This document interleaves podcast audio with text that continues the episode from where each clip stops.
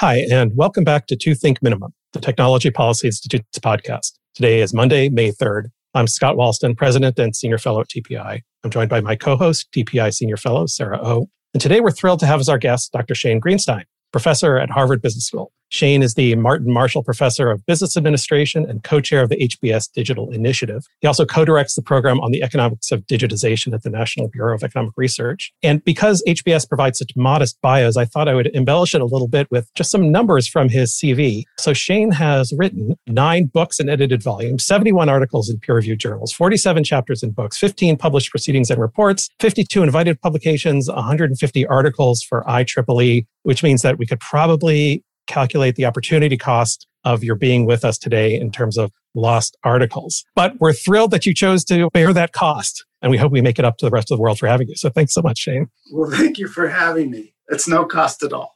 well, then what does that say about what you're normally doing? So let's start with one of your more recent articles, which is opus titled Interpreting the Origins of the Internet, which really follows from a lot of your research on the history of the internet and computers and so on. And you say basically, I mean, tell us about it. You say that a lot of the story, what a lot of conventional wisdom is correct, but a lot of it isn't. And the parts that isn't are the parts that explain the internet's importance. Yeah, well, there are a couple different myths that you see commonly I have to say, part of the motivation for that article was a nobody read my book. Uh, uh, maybe you read it, but very few people wanted to read 500 pages. But you might get them to read less. and the second thing that motivated it is the typical audience I speak to now is under the age of 25, and they were born after the internet deployed, and they inherit these common myths. So one of the common myths is DARPA invented it and then it confused. And this is a sort of a schoolboy version of invention. You know, someone imagines the new product or service and then it's thrown over the fence into commercial markets and firms sell it. And that does not describe the internet at all. It's not a single invention, it's the accumulation of many inventions over a wide period of time and coming from a set of both users and producers so that the inventions themselves have a mix of motives, everything from commercial to non commercial motives, and they accumulate over time. So they're not anticipated by the earliest inventors, don't anticipate the uh, accumulation. It's, it would be completely inappropriate to say there was an individual at the very beginning who recognized what the architecture would look like 20 years later. There wasn't such an individual who designed the whole architecture despite the computer science community using the word architecture, they don't mean it in the same way that uh, we mean when we look at a building. So that's one myth. Well, you, well, it's actually before you go on. So yeah. they use the term architecture differently than most people use it. So what's the difference? They talk about processes for interplay. So if you want to think about an API, if you know what an mm-hmm. API mm-hmm. is, a boundary between a software, they think about procedures and processes between different software protocols or different modules of software. So they think about how a system operates when you put together a lot of different parts. And so architecture for a computer scientist is thinking about all the various different processes and the interplay between them. Was I'm glad somebody thinks about them. Mm-hmm. Don't get me wrong. That's a really important thing to think about. And certainly one of the important innovations in the internet was to put the intelligence at the edges rather than in the center. That was a central idea, quite different from the telephone network, which puts the intelligence at the switch and doesn't put much intelligence at the edges. So by putting it at the edges, that allows our computers and our devices, what we now recognize as you know, your laptops and your smartphones, and everything else to include a lot of computing and then do something with it and translate it into a form that can be communicated with another device somewhere else. That's the architecture in the computer science sense is the set of rules that permitted that to occur. That was quite clever. That's a wonderful thing. So that's one myth. A sort of another myth kind of comes in the other direction. Uh, there's a lot of versions of this. There's the Silicon Valley myth, which is that Silicon Valley invented the internet. There, there's another version of it, which is just that commercial markets invented it and invented everything. And that's also untrue. It could not have been done without public assistance. And it could not have been done solely inside of Palo Alto, you know, a few firms in Palo Alto. The history tells you that the ideas came from a mix of mainstream firms and uh, iconoclasts from all over the place. And the really striking thing is how many contributions come from all over the United States and really all over the world uh, today. But at that point, all over the United States. And then the other striking thing, which I was just really blown away by when you get into details, is the public private mix. So the things like Wi Fi, you know, something we take for granted today. The initial standards come out of the IEEE, which is a voluntary organization. But the first commercial product is an Apple product. You know, Michael Dell's rivalry with Steve Jobs has placed this an important role in getting a second Wi Fi uh, product in the PCs. And that's that mix of public and private. And just that example that, that's, that you find all over the internet. Another one is Apache. Initially comes out of the universities. It's shareware. There's no price on it. There's no license on it. Then it adopts the open source licensing regime. It becomes the most commonly used web server in the world. It doesn't show up in GDP directly because nobody sells it. There are millions of copies of it everywhere. It supports the internet. That's coming from a very different place than commercial market. Tell us before you go on too far a little bit about what was the public aspect of it, because you started off by saying that part of the myth is that DARPA invented it and that that's not true. But well, then, then you yeah, say that. I don't want to. Yeah, it, DARPA played a pretty important role in being a catalyst. And were they the main public component of it? Yes, initially, yes. Okay. Mm-hmm. Yeah, uh, without question, initially, yes. Just as I think it's also accurate to say DARPA's uh, just going to the present, DARPA's catalytic role in autonomous vehicles has to be recognized, right? The DARPA challenges that organized a number of R&D efforts into actual, you know, and then they put together a course and that focused a lot of engineering effort. And yeah, so I mean, give DARPA its due. It's pretty important that it played this catalytic role. And you know, not everything DARPA did worked, but uh, that one, that, one would that hope one, that. Hope so. Yeah, but it's it's also a schoolboy myth to think that you know that invention alone is what got us the internet. Mm-hmm. You have to get deployment and use and learning from use, and you have to get national deployment. Large number of other things. The other thing to also say, a little more subtle for Washington, but this is a Washington based one, so we, let's say it. The crossover, the handover from public funding to private funding traditionally has been an awkward moment. And that's because private firms can see their interests. Once they can see them, they'll try to influence the public decision making. And in many countries, that's a very difficult handoff to make. And there was a myth that the internet was clean and everything worked well. And that's just a myth, also. it was a very difficult handoff from public to private. And we were fortunate. I think the right way to say this is we were fortunate that honest people got involved and kept it an honest and uncorrupt process. What were some of the tensions and what was the what risked being corrupted? It was possible to commercialize the internet and preserve a monopoly behind it. So we could have had a monopolized network that would have been quite distortionary on later events. Were things like AOL's IBM, IBM or uh, AT&T. AT&T fortunately wasn't interested. IBM was. Mm-hmm. to give an example. Was AOL's closed garden a risk or an innovation at the time? At the time, it was regarded by many technical users as a risk. I would think in retrospect, I would see a lot of benefits in AOL and that it did what a lot of commercial markets do, in that it translated what were obtuse and maybe difficult technical processes into something that was a little easier to handle if you weren't technically skilled. And AOL played a pretty important role in making parts of the internet accessible to the general public. So I, I think in retrospect, I'd say it's pretty positive. Mm-hmm. What about looking forward? I mean, what are the implications for how we think about R&D policy and also you talked about tech transfer, that tech transfer is more than dumping it over the on the other side of the fence. And we've had lots of policies and rules related to tech transfer. It seems like something we're always thinking about and always getting kind of wrong and kind of right. So what I mean, what does the development of the internet tell us about how we should work on these two things going forward? And in particular, it seems worthwhile to think about now because with all of the coming spending, a lot of it presumably is going to be on types of R&D. Yeah, so an example I've become increasingly fond of is autonomous vehicles. Autonomous vehicles today is a lot like the internet of 1985. It's inevitable. It might come soon, it might not. It might take a commercial form that is monopolized, it might take a competitive form. a lot of things being done at the federal and local level could make a difference to the way the autonomous vehicle commercial market plays out. So, do we see lessons from the internet that play a role in that? So, I'll give an example. Uh, if you talk to someone in the industry today, they'll tell you immediately autonomous vehicles on trucking is going to deploy in the next couple of years, at least in some sort of prototype and arguably at scale.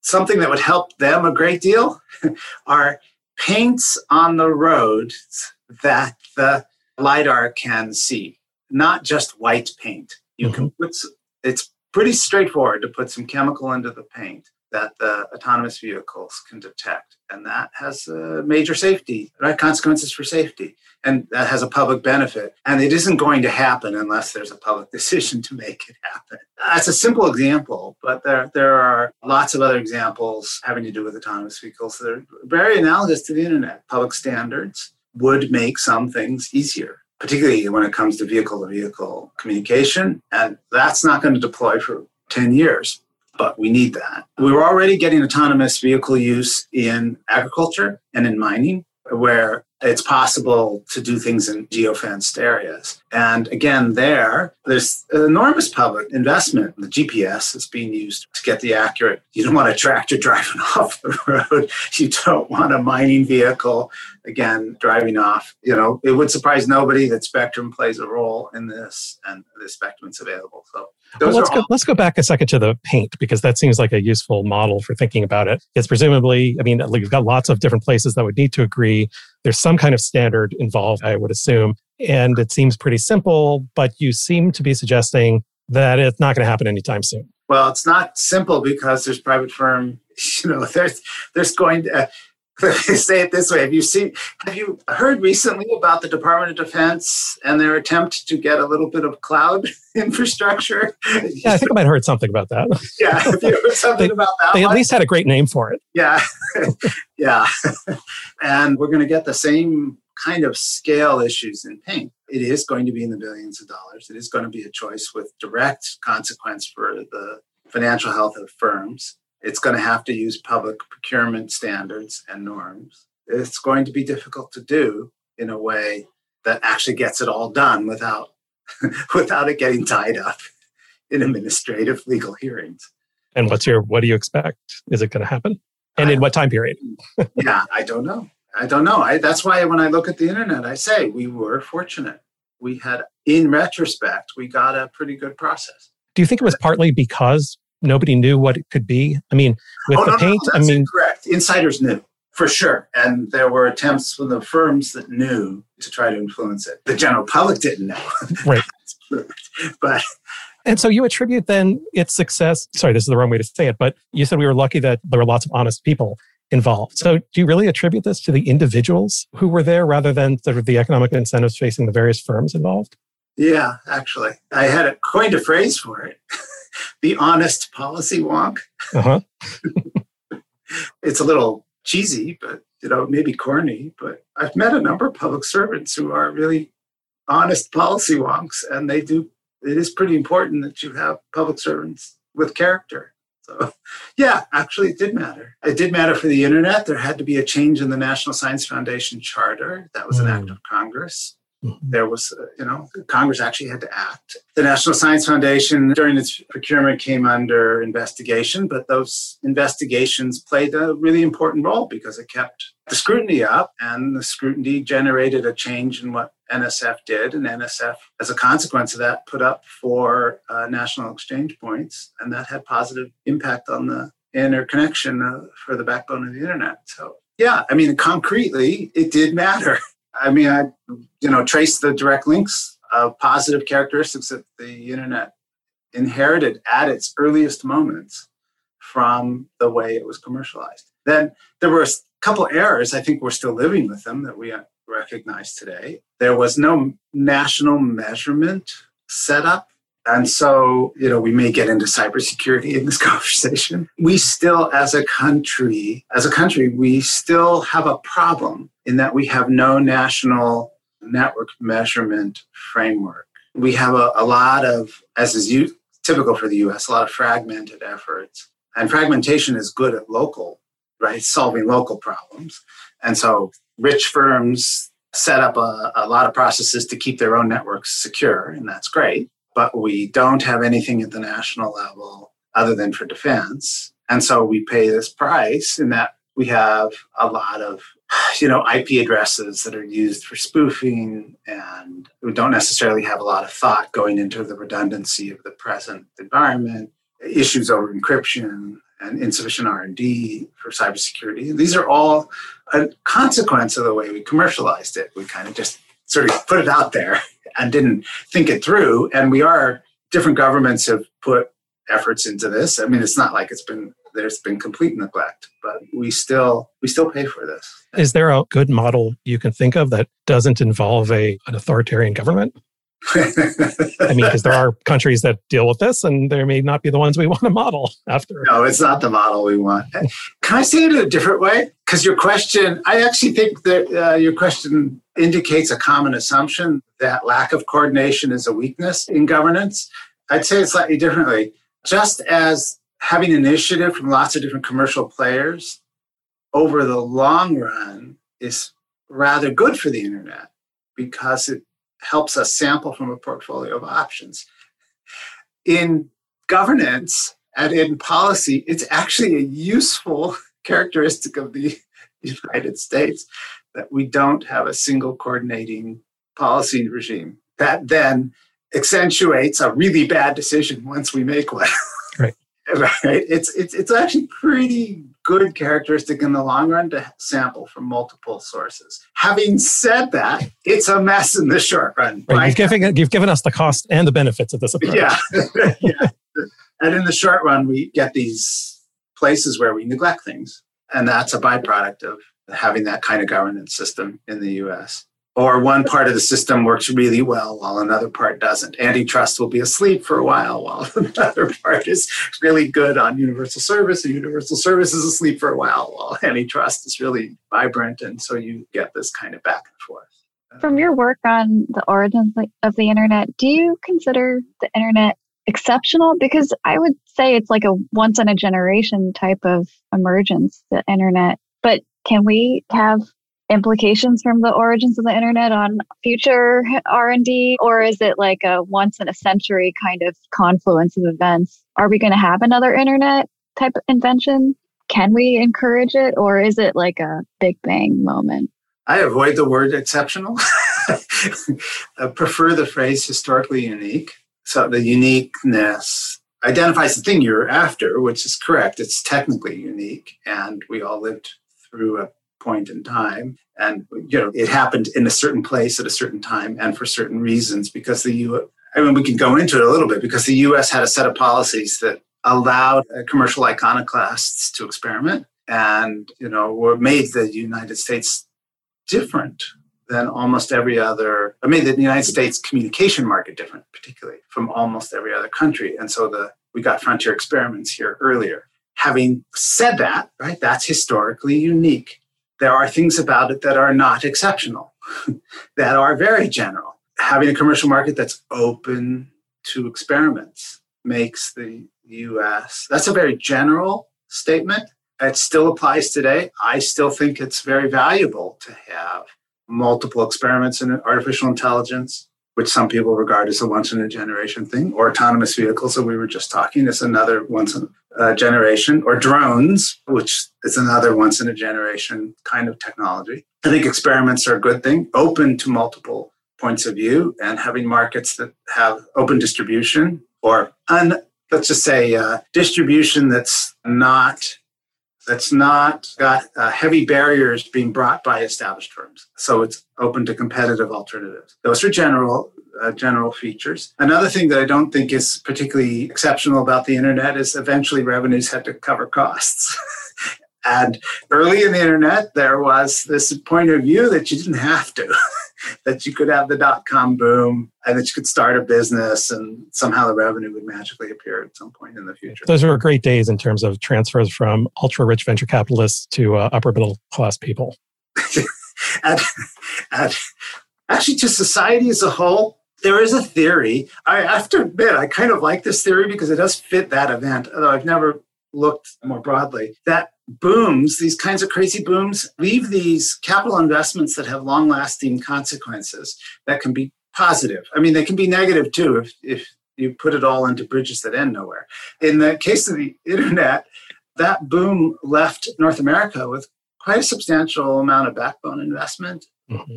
which was positive for the urban areas that were connected to it. I would say that. uh, there are also businesses that couldn't succeed at the time that turned out to, like Kozmo.com, where you could have a candy bar delivered, Webvan, and yes, and Webvan, and so on. I mean, the bad part, I mean, the part that's very general is that Wall Street, you know, needed a little bit of reform, and it was pretty apparent. Anybody was watching could see the information was not being transparently put out and out there and we paid for it again seven eight years later when we had another financial crash let me say it a slightly different way let me say it in common language financial markets are really bad at saying no and it's well known that uh, the analysts whose job it is to say don't invest in this firm come under a lot of pressure not to say that that that's that's why it's hard to be an auditor and it's hard to be an analyst who says this firm is not meeting its promises and they're going to lose money. And the firms involved will directly try to suppress that information. That's an old idea. Right. so, right. And so you get the world WorldComs of the world in settings where you don't have good auditing, and you get dot com bubbles in settings where you don't have independent information to, for better or worse, bring out the skeptical point of view. So when you look at the, the institutions in, in Wall Street in the, in the late 90s, that was actually a problem. The dot com boom exposed that. And there wasn't much done about that afterwards. And so as a country, we again paid for it seven, eight years later when again lack of transparency in now much more complicated financial transactions in the subprime mortgaging market ended up again catching up with us. So that's it. I have to say that's still an issue that we have to think about. Well, yeah. although you know, again, you, have you've said that both the costs and the benefits of that feature of the economy, right? Because there were benefits that came out of the dot com boom. What do you, know? Of course, it's an impossible counterfactual, but yeah. what would the world look like without the, if we hadn't had the dot com boom? right, we would have we'd have really mediocre email. right. Well, I think we do actually. Uh, yeah, that, I guess the internet would be nothing but email. No, that, I mean, what the what came after the dot com boom? I mean, historically was Web 2.0 and 3.0 broadband, right. and that was going to show up eventually. By the way, that's the other third thing that happens that's very durable, that's not exceptional. That things diffuse over time. New technologies don't get used immediately. Never. I mean, this just never happens. And then you get, historically, you get what we still have today. I often think of it as the, the optimistic versus pessimistic view. So let's characterize 20 years just to say it. So the optimistic view is new technology shows up. It shows up first in the richest cities with the richest users, with the wealthiest users, the most educated users, or the most adventurous. And the optimistic view then says over time, that becomes easier to use and it becomes more standardized and cheaper. And so it becomes more widely available. So that's a description of broadband that starts in San Francisco and New York and then deploys in many, many, many cities around North America. Okay, now there's the pessimistic view.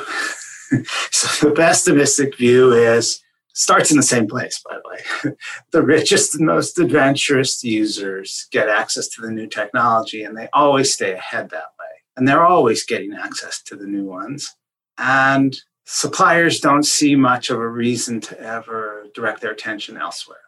And then, if I can use the word Marshallian externalities, right? So our Marshallian externalities then reinforce those benefits. So the bigger cities get better suppliers or better firms users want to be near them and workers want to be near them. And so it becomes a self reinforcing cycle. That's sort of the pessimistic view. And that says 20 cities in the US, if we're lucky, get access to the frontier technology and everybody else is left behind. Uh, and so the you know your argument for that one, the standard examples for that are again the best backbone service, the best wireless service. For a while there, I thought data centers were going to look like this because of the economies of scale But uh, data centers are starting to show a lot of indication that they're going to spread pretty far and wide. So, where, where do you think we fall on the optimistic versus pessimistic view? Today? Yeah, yeah, today. In what technology in particular? Let's say, let's say the things that people rely on most heavily right now. Let's say education, medicine, and entertainment. I was going to say for automobiles, automobiles is a good example. Level two autonomous vehicles are available everywhere in the US. Mm-hmm. right? So that's because the automobile distribution is, is pretty wide. So that, that actually fits the optimistic view. You can live almost anywhere in the US and get a good truck. And with you know, for a mainstream vehicle, you can get a cruise control mm-hmm. and uh, little beepers that will tell you if somebody is driving. you can by. check your blind spot anywhere in the country. But yes, you can check it. That, by the way, right? That's the optimistic viewpoint, right? That something that was invented 20 years ago shows up in every common. Right. And that's actually not a small thing. Yeah, and that's that right. It's a good thing. In terms of the internet, you know, it depends if you regard 90 to 95 percent as an optimistic or pessimistic view what we see in the data there, you know, something like 80% of households and certainly a higher percentage of business have access to a broadband network. The data suggests we can get to 90% if you're willing to accept wireless as a way of accessing the internet. And then we get into the 5 to 10% of the US population that's difficult to serve. And depending on your point of view, that you can be optimistic or pessimistic about that. You know, there are pieces of that that make me optimistic. There are people in the United States who just don't want the internet, and they never will. and then there are parts of it that make me pessimistic. There are Native American reservations in the United States that have just, you know, it's offensive, just terrible service. So that's a that, that's the sort of technology version of this. So, so with the pandemic, so I there's this a slow review. Apparently, I guess asked lots of um, professors their views on things, and just in in this one case, they asked you whether the statement was the COVID 19 pandemic will lead companies to relocate infrastructure and employees away from dense urban areas. You agreed with a confidence of nine. I'm assuming that's on a scale of one to 10.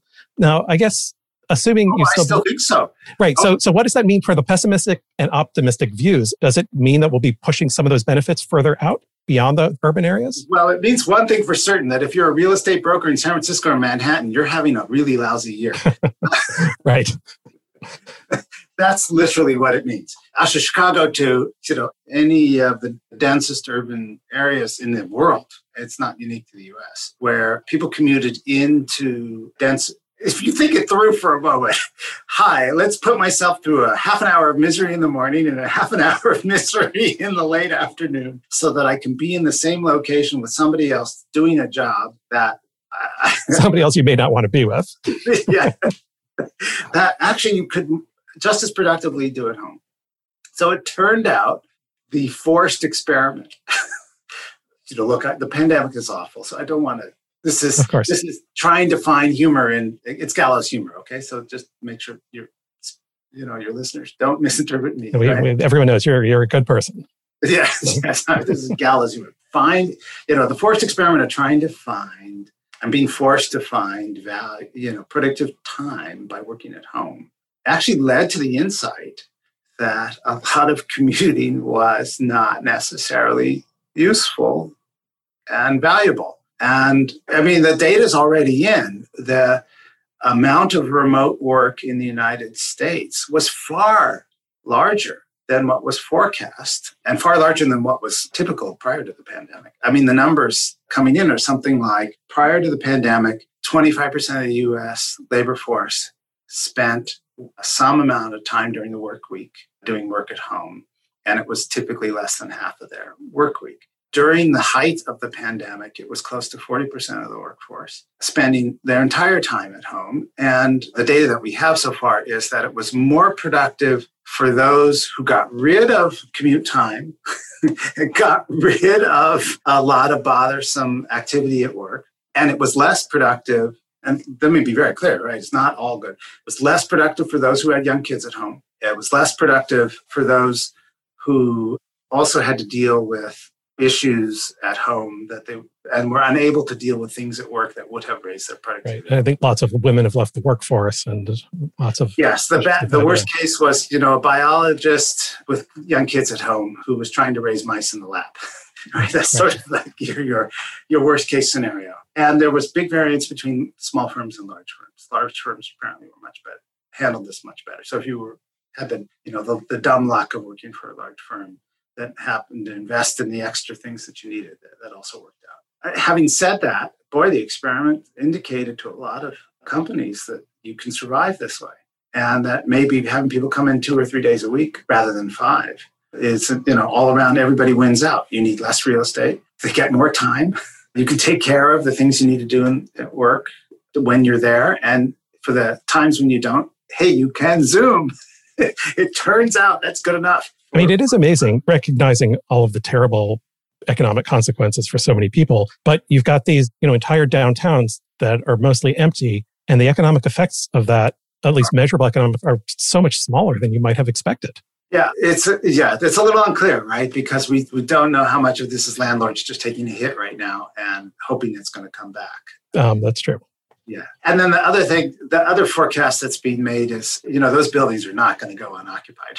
so if, I mean, I just, I lived in Chicago for many years, absolutely wonderful city and the downtown is just awesome. But, you know, if the, if that real estate isn't going to be used for offices, people are going to live there. I mean, those buildings could, many of those buildings could quite easily be converted to residences. So it's, you know, it's got to be used for something. And I got to admit, my uh, living downtown Chicago was was so wonderful when we did it. so, so I can actually, yeah. I mean, all of those offices with all those nice windows, be yeah. beautiful places to live. Yeah, they're beautiful places to live. Um, but at the moment, they're beautiful places to work. right. Yeah. But they're um, get to. We talked a lot about counterfactuals, and, and you're in a pretty good place to see the things that are studied and not studied. Sarah, we were talking about this earlier. You had some really interesting thoughts, questions about that. About studying the counterfactual? Well, about what Shane sees at NBER. Yes, mm-hmm. I was curious to hear about that. So, as a co director of the program on economics of digitization at NBER and economics of AI, you must see a lot of paper proposals coming through your door and you do journal service. So, you've probably seen hundreds of the newest research papers for digitization. What kinds of papers would you like to see more of? What's the quality of research questions, do you think, in this era of digitization? And do you have any advice for researchers studying these topics? Well, so let's divide the world into consequences for households and consequences for business, even though those overlap sometimes. It's like in remote work. Okay. So the consequences of digitization for business is still an enormous area and it's the one area, uh, certainly, uh, uh, you know, at a broad level, the, where I wish there was more work. And it's partially because it's so difficult. But what are the productivity consequences of digitization? We have accumulating evidence that the digitization influences the frictions, you know, reduces the frictions of transactions. And so that changes the composition of the activity people undertake. So you know, it's easier to communicate across distances. what we're doing right now is easier. It's easier to monitor your own employees. It's also easier to monitor your partners. But what were the consequences of that? That's been very hard to document. There's sort of a little bit of evidence here and there that firms rearrange the location of where they take they have activity. There used to be forecasts, Scott was alluding to this a little bit earlier too, that everybody would just go to their cabin in the forest and work from the forest. And then economic activity would spread out from the city center, which did not happen.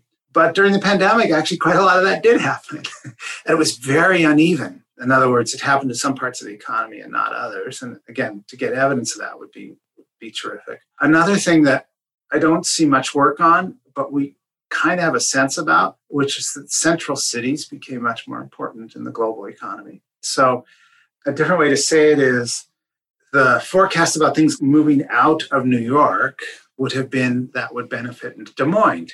That doesn't seem what we've seen. What we saw instead was it benefited London, and although maybe you know, or Tokyo or Singapore. So it intensified the importance of the major cities did not seem to help cities that were of a smaller size around North America. And that's interesting, and I don't know why. Something that's gotten some that's giving you and just giving you lots of things. We see evidence that there was not a improvement in incomes for middle income and lower incomes from digitization. We see plenty of evidence of improvement in income for those who worked in information intensive markets, intensive firms. So finance, IT production, some parts of entertainment, especially the best parts of entertainment, you know, the better parts. But we don't see it in middle class income. For sure, we don't see it in middle class income. And the question is why? That's still a big question. Okay, so that's on the business side. I'm just like, that was just business. At a household, you want to divide the world into the before the smartphone and after the smartphone.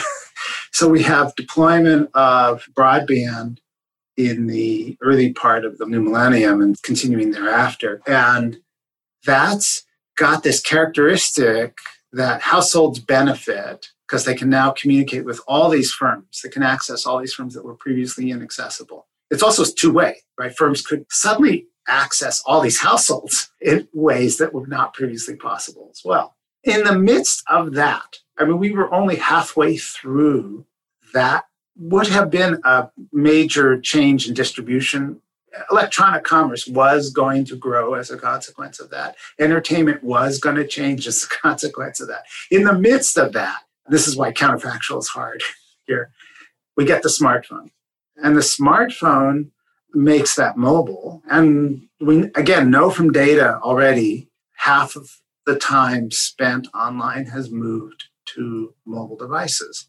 So you know that's a different world than we would have had had we just only had broadband. Okay, so having said that, what would I love to see? We don't see estimates of consumer surplus from the smartphone or for broadband. Another thing we don't see is the uneven benefits to different kinds of activities. Changes in use of household time. Scott worked on this some years ago, and I was so happy when we, so I put that chapter in a you know, in a book I edited. And I hoped it would be a catalyst to lots and lots of future work on changes in the composition of time at home. And, you know, except for work I did, it didn't happen. Right. right? right? But I'd love to see. I guess we said everything that needed to be said. Yeah, that's right. but, you know, I watch my kids and the way they allocate their time is so different than the way certainly I allocated it as a child. They spend almost no time on television. It's almost all on their phones. And that's really remarkable. They do almost no programmed television, it's all streaming, if it's anything, or YouTube. The way they consume sporting events, this is about the only programmed thing my children watch. They are on Twitter simultaneously. at the same time as the sporting event. And they're consuming that as much as they are the sporting event. So changes in those sorts of things and the how to think about the welfare consequences of that are a pretty big deal. And we you know, we've had a little bit of work on those sorts of issues because it's shown up in the election. and so when it shows up there, people think about it. It's actually underneath the surface, really, this is pretty major change in the quality of life in one generation. I always say, would my grandparents have recognized what we are doing?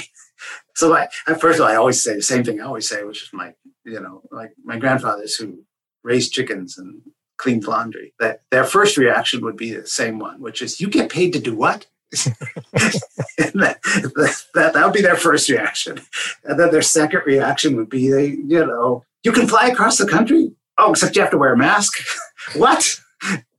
you know, and then a third one would be, "Holy cow! What do you spend your time at home doing? What in the world?" Right? They wouldn't recognize it at all.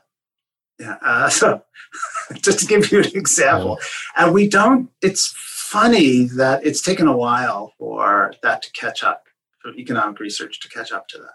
You know, this is taking a couple of things that you said, uh, thinking more broadly. So, one, you know, the internet was a series of incremental innovations, and the smartphone was a transformational innovation. I mean, it built on lots of incremental things, but there's one event, but the internet was a series of smaller events. Does that, do we learn anything from that about what the economics of innovation oh, tends yeah. to look like?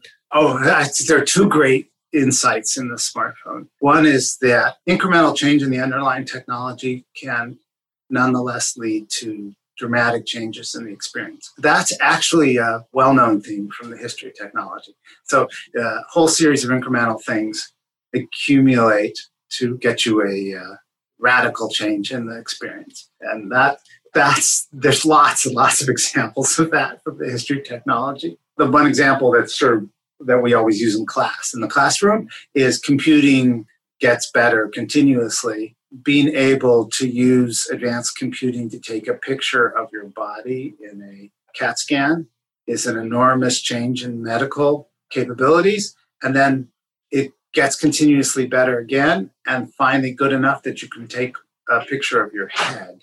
And to be able to take a picture of the skull and identify a brain bleed has enormous consequences medically. But it's, of course, a continuous improvement until you get above some threshold where it's sufficiently good. And then there's been continuous improvement since then. And now it's amazing. And I know people who were saved by that, you know, where, and that's, that's amazing. Okay. So coming to the smartphone, there's a whole series of continuous innovations that are affiliated with the smartphone, including touch and incremental changes in the speed of transmission of data over the carriers.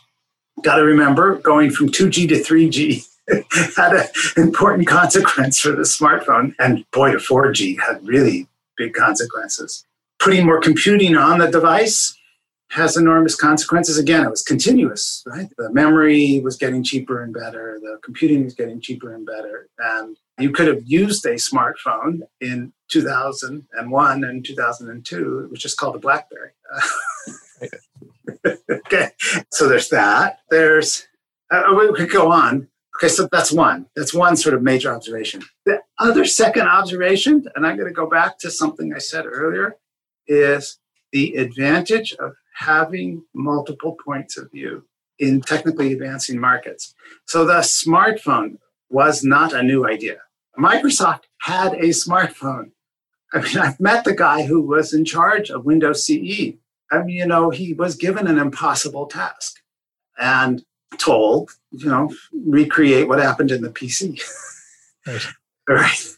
And that, that was in 2001 when there wasn't a single firm on the planet that trusted Microsoft. right. So, what's you think that went through? Poor guy, right? Given that assignment, a wonderful person, individual, but given that assignment 2002, hi, I'd like all of you to co partner invest with me, even though I work for a firm that all of you felt burned by a few years ago. So, how do you do that? Well, the best thing about commercial markets is other firms show up with alternatives. The BlackBerry shows up in that environment. And we get a whole series of experiments from other firms. And then finally, we, we get the experiment that ends up catalyzing the market. If you were to describe it in advance, nobody in their right mind would have thought this was going to work. We're going to take a CEO on a second who people hate. Be very clear unloved by his entire ecosystem. so, not unlike Microsoft, right? The, the CEO is not liked at all, completely despised by everybody in the Valley who's ever had to deal with him, except the people who work for him, who love him because he has their back. And this CEO has successfully deployed the iPod, if you recall, which was a portable music device, and is claiming he's now going to make a phone call on such a device. Okay, that sounds crazy. Who in their right mind thinks that's going to appeal to anybody? And again, if you go and you watch the first announcement, there's nothing about apps in there. There's nothing about an ecosystem. It's all about carry your music around with you and make a phone call. That's the entire appeal. But it generates an install base that's large enough that it generates an app development process. And the firm who's doing it has lots of experience with the app development process. So they're very good at that. In that sense, they're identical to Microsoft. They're very, very good at app, supporting app development.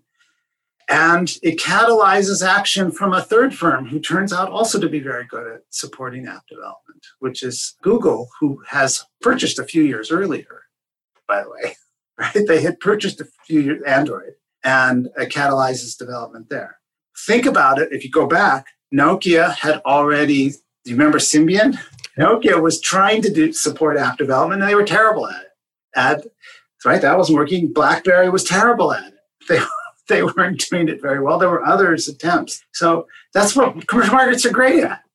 that we get multiple attempts. And of course, Scott's correct. Then we get finally we get a catalytic moment where the apps and the device interact to deploy and get things started. And at least we get two major ecosystems in the world. It would be kind of nice for competitive purposes if we had a third, but for the moment, we still have two. We used to have a third competitor in these uh, we, that they didn't work. We had uh, BlackBerry and we had Palm, and, and neither of them succeeded. Uh, but are there are there other competitive issues that you're concerned about? Well, there is an antitrust case being filed right now. That's true. uh, it's a bit hard to get uncontested facts, but uh, you know, if you read the DOJ filing, there's a number in there that says Google pays Apple somewhere between eight and twelve billion dollars a year, and that is related to making Google the default search engine on the iPhone, as well as making it the default search engine on other Apple products. According to news reports, approximately 8 billion of that goes just to the iPhone, just to make the Google search engine the default search engine when you buy an iPhone. So without ever making any choice, uh, the search engine comes up immediately with Siri and comes up immediately with uh, Safari, as well as other programs. So let's think about that for just a minute. Here we have two firms that are competing in the smartphone market, and a feature of one of those firms is being um, purchased by the other.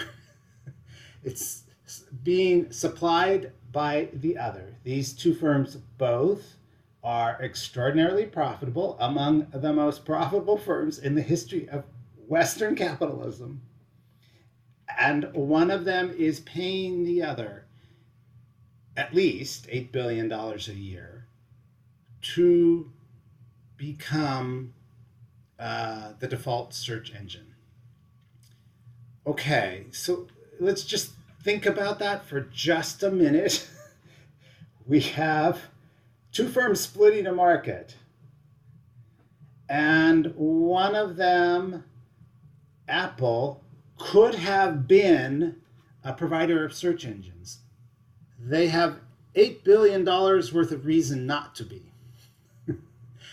we have two firms ostensibly competing in the smartphone market and one of one of them is setting a default that helps the other. So we now have an incentive not to compete too fiercely because we both are benefiting jointly from keeping our duopoly nice and calm and keeping prices high. We also have a setting in which distribution is very difficult to break into. So if you are the proverbial firm in the garage, you don't even bother now. If you're a VC and you see something that's opportune, you don't even bother. If you're a moderately sized firm and you want to do a new feature, you don't bother. You have a setting in which dynamic competition is not operating because distribution is not unrestricted. It's been purchased by the leading firm. I don't understand why this is not a, a per se violation of antitrust. It you know you have two very lucrative firms making a cash deal.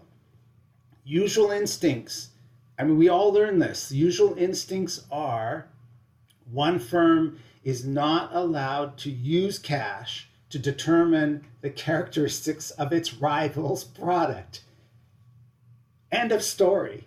This should look extremely suspicious. John Sherman, who ran the antitrust right? Who John Sherman, the Sherman Antitrust Act of the Sherman Act, right? Of, yeah, he hated these kinds of deals, and there was reasons he hated them uh, because they look so damn suspicious. Uh, they oh, another way to think about it. Why is Google spending $8 billion to purchase distribution when they could have been using that $8 billion to make their product better? Isn't society better off if they spend the 8 billion on making search better?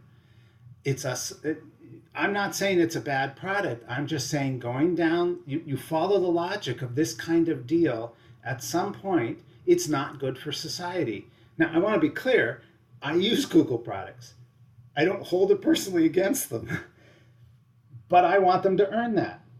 And I also want them to earn it from people whose job it is to review Google's products because I read those. And I if I read that they're not doing a good job on something, I'll go try something else. So it should make sense for society to want Google to take that money and devote it to making their product better. So let me let me play devil's advocate here. Um, so uh, Google is paying Apple to be the uh, default search engine and and the default search on probably several several products. Um, and uh, so I guess there are a couple of questions. One is, you know, I, I suppose uh, the the the the the answer in a trial uh, to that might be, well, that just shows how scared Google is of entry, um, that they're willing to pay that much money to avoid uh, uh, to to keep out to to to to make sure that they are on Apple's phone. But then also, even if that's not the case, uh, you're you're you're then jumping from that to saying that it keeps them from competing in the mobile operating system market. Um, and I'm not sure how I'm not sure that that logic f- tracks. Yeah, yeah, I hear you. Yeah. Uh, let's do the first one first. This yeah. is a you know this is an old uh, idea in antitrust. Distribution ought to be open and unrestricted. Yeah. right. So let, us just let's just do that one. And uh, the firm who has the most interest in order to restrict distribution is always the firm who's leading. And the best way to avoid competition is to restrict distribution. So. Uh, uh at least I'll go straight to that one. On that principle alone, it's enough to say this looks suspicious, that you ought to have a much more unrestricted choice given to users at the beginning of uh, their use of the iPhone, or uh, and uh, you could imagine an antitrust settlement imposing such a restriction. There's already precedent for it in Europe, as, as you know, hesitant as I am to say the EU gets anything right. Uh, well, but but what's the what's would be you know counterfactuals are horrible because we never know what they are, what they you know what they could be. But in this case, what the counterfactual is Bing. So if they had entered into an agreement with Microsoft, would oh, that no, be okay? I love going. Yeah, yeah, yeah, yeah. I know where you're going. I love this one. Let's okay, let's great. do the. Let's even do a better counterfactual. Don't you remember back when uh, people were complaining that Microsoft had 100 percent of the browser market? and they yeah. ought to be compelled to let in an alternative. And if you looked at the situation at the time, you said there isn't going to be an alternative because so, there weren't any. So this agreement is partly, resp- at least partly responsible for the lack of alternative search engines, I guess. Yeah. Mm-hmm. yeah. I mean, it's endogenous. The lack of alternatives is endogenous to the uh, difficulty of getting them into the market. And, and let's remember also what happened in browsers. It didn't happen right away. there was a uh, there was actually an open requirement imposed on Microsoft, and I think more importantly, there was embarrassment, so that uh, the company became hesitant to be so heavy-handed in the future. And what happened over time? Actually, the alternatives did emerge, um, and there was competition in browsers. And let's not forget, Microsoft didn't have a very nice browser 15 years ago. And I gotta say, actually, I think their browser today is pretty good. But yeah, Edge does seem to be pretty good. Yeah. Um, yeah, that competition had an effect on them, and isn't that great? Although you know, it's it's there are elements of of how the browser market developed that seem to support parts of both both sides because on the one hand, everything you said is exactly true, right? And we got innovation in browsers. At first, we had Firefox and then Chrome, and then we have lots of browsers yeah. built on Chromium and and so on. Uh, but we still ended up with another dominant browser. Um, so maybe that's what the market is. I, I don't know. yeah, although you know, it's a I, you know, you know, I appreciate your point. Uh, uh, if you're going to have dominance, though, you you want to have. Uh, I think society benefits from having a constant threat that mm-hmm. that dominance is going to switch between firms. That's the and anything we can do uh, uh, in antitrust to make that threat higher is good for society. I, I'm a firm believer in that. Now, I, you know, I appreciate your point. Counterfactuals are hard, uh, and Google, to be fair about it, is really good at what they do. Yeah. yeah, and and many people would still choose it if given the option to choose. Uh, I, I, I sort of I would now too, but I don't know what I would do two or three years from now if if I had the option, and I'd like to have that option. I don't, uh, you know, I actually take offense that that choice was made for me, and I didn't even consciously know that it was possible to switch. Uh, so that you know that's an easy thing law can do for us. What, what about the what about the harder one though? Um, whether it extends to other other markets like the mobile uh, operating system. yeah, there are a lot of hard problems inside. uh, I don't know. Where do you want to start, Scott? That's a that's a hard problem. Well, I don't know. You you you brought it up. uh, they compete in the smartphone market. Every decade or so, another device seems to show up. I don't know what it's going to be, and I don't know when it's going to be. Uh, but I'd sure like when it does show up that uh, not, not only do these two firms compete for it, but lots of other firms compete for it because they believe that distribution is not locked up. Uh, so, yeah, that's a little bit of a um, uh, keep things open in order to keep our options better in the future. So it's a future benefit and it's kind of abstract. Uh, so I, I can understand resistance to that. Uh, uh, but um, uh, you look at U.S. antitrust, we have more dynamic markets. That's for a reason, and one of them is because we, we from time to time have many options.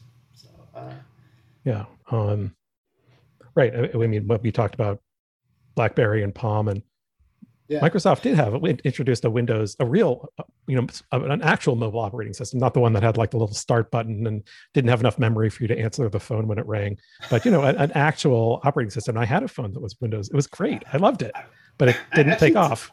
And not to pick on Microsoft, but you know they they had they were in the cloud quite early. It just wasn't very good. Uh, mm-hmm. and now that uh, uh, you know Amazon has shown them how to do it, to Microsoft's credit, they they've gotten their act together, and their cloud services are pretty good. Uh, and, and you know what? That's that's great. That's that's you know, and that's the way the internet ought to ought to work. That's what competition ought to work. And and um, Google got into the cloud market uh, uh, with um, some of their services, and is it's partic- their services are particularly popular with the tech crowd, and AWS is behind with that crowd, and so they feel the pressure. That's good. You know? Yeah, that's well. That's actually might be a good note, an optimistic note to leave it on. Um, and optimism is good. Yeah, right. That was supposed to be an inherent part of technology, right? That we don't seem to have anymore for maybe good reasons. But anyway, it is nice to have an, an optimistic tone. Um, and so, Shane, thanks so much for being with us. This was uh, this was a lot of fun. Pleasure. Thank you for having me. It was fun to. It's, it's always fun talking to you.